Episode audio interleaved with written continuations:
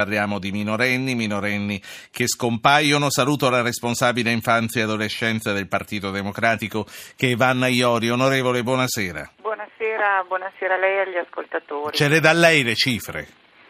Ma eh, le cifre dei minori stranieri non accompagnati, eh, quindi dei ragazzi che fuggono dai centri di prima accoglienza, eh, sono mh, cifre molto elevate. Eh, allora, a livello mondiale noi abbiamo 8 milioni ogni anno di bambini e adolescenti scomparsi, quindi non stiamo parlando di adolescenti o giovani adulti, stiamo parlando di bambini e adolescenti, anzi spesso sono bambini che diventano adolescenti proprio negli anni eh, della migrazione, negli anni in cui vagano eh, clandestinamente tra eh, un, una violenza, uno sfruttamento, un orrore e l'altro e eh, senza che eh, nessuno riesca ad intercettarli eh, se non quando vengono arrestati perché delinquono eh, e delinquono perché sono senza soldi.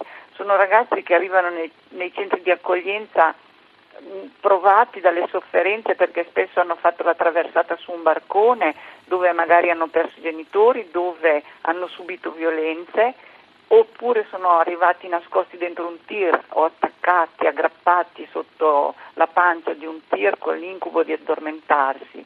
Quindi stiamo parlando di storie di infanzia e di adolescenze che non sono visibili, che noi non conosciamo, sono vite che scivolano via senza che magari la, la società riesca mai a, a, sapere qualche cosa di loro, sì. se non eh, la criminalità organizzata eh, perché noi li troviamo lì, nella criminalità organizzata. Sì, perché poi non è che scompaiono, ricompaiono, ma ricompaiono come possono. Esatto. E, e quindi spesso eh, nelle mani di chi li sfrutta sì. per scopi criminali. Faccio parlare sì. un'ascoltatrice, 335-699-2949 per intervenire. Luciana, Lucca, buonasera.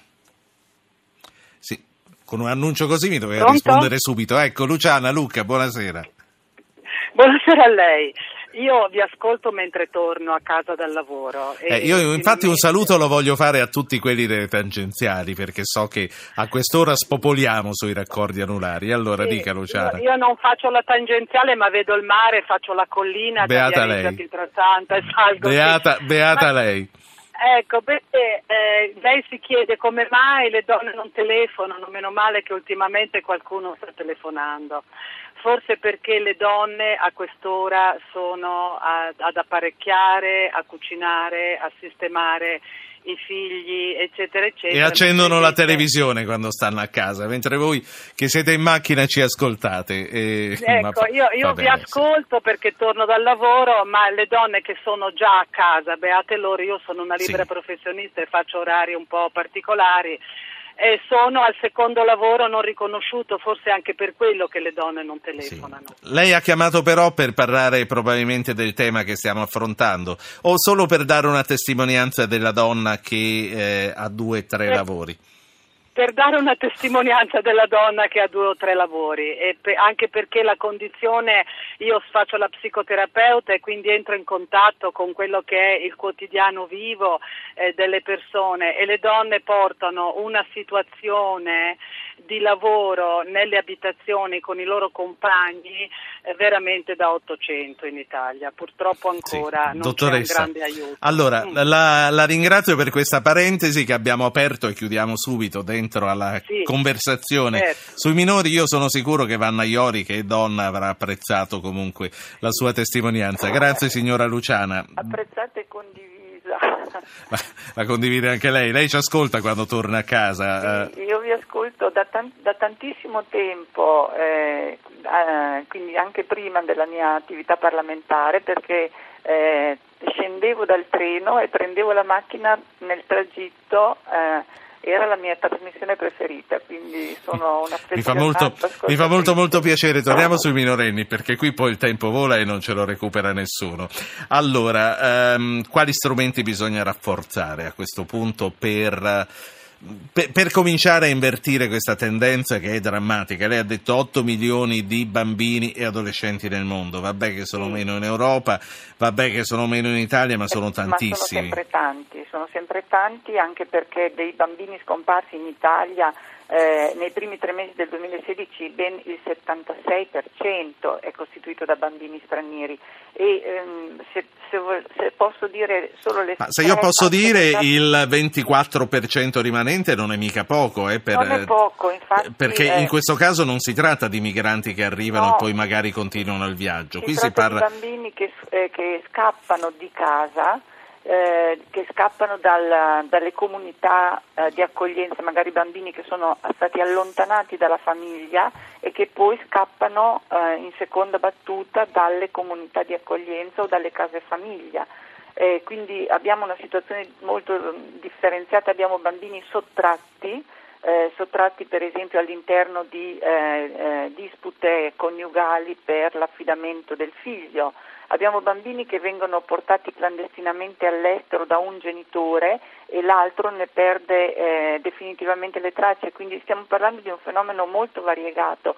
Eh, abbiamo appuntato la nostra attenzione sui minori stranieri non accompagnati perché sono il numero più elevato, ma eh, il fenomeno in sé sarebbe complesso e comprende per esempio al 40% la fascia di età 0-10, quindi eh, i piccoli ci sono. Certo.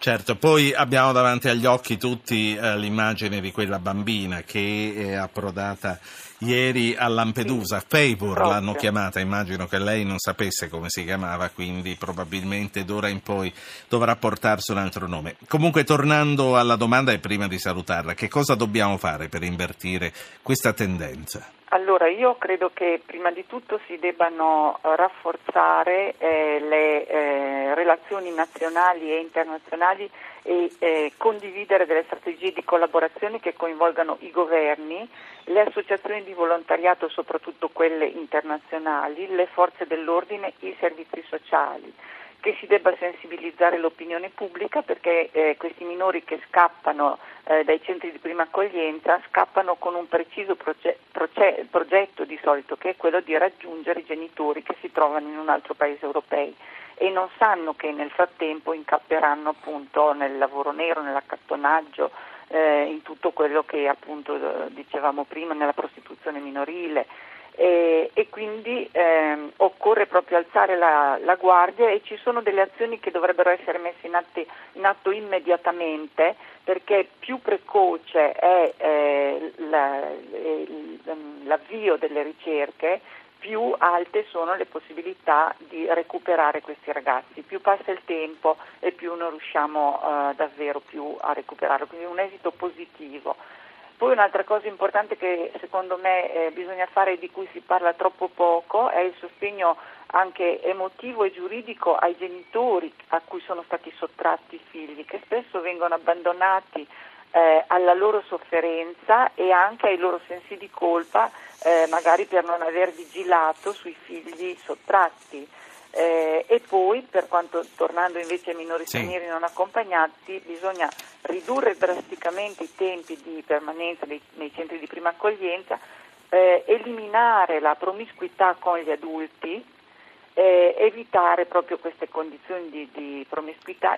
Poi se dai centri di accoglienza scappano tutti eh, ci sarà da rivedere probabilmente eh, anche esatto. il sistema dei centri di accoglienza che hanno sostituito fortunatamente già da più di dieci anni gli orfanotrofi. Gli orfanotrofi. Che, che, ne dice? Vanno, certo. vanno, rivisti anche loro. Rivisti Quanto anche lavoro loro c'è da fare? E bisogna mettere dentro eh, i mediatori linguistici e culturali fin dal primo momento perché mh, per conoscere, per capire dove sono diretti questi ragazzi, se vogliono raggiungere i genitori. Bisogna poter parlare con loro. Bisogna poter parlare e magari facilitare questo ricongiungimento familiare. Sì. Onorevole Iori, io qui mi fermo eh, con lei. La saluto e la ringrazio per essere Grazie stata con noi. Ci sentiremo ancora. Lei continui ad ascoltarci. Vanna Iori, responsabile infanzia e adolescenza del Partito Democratico.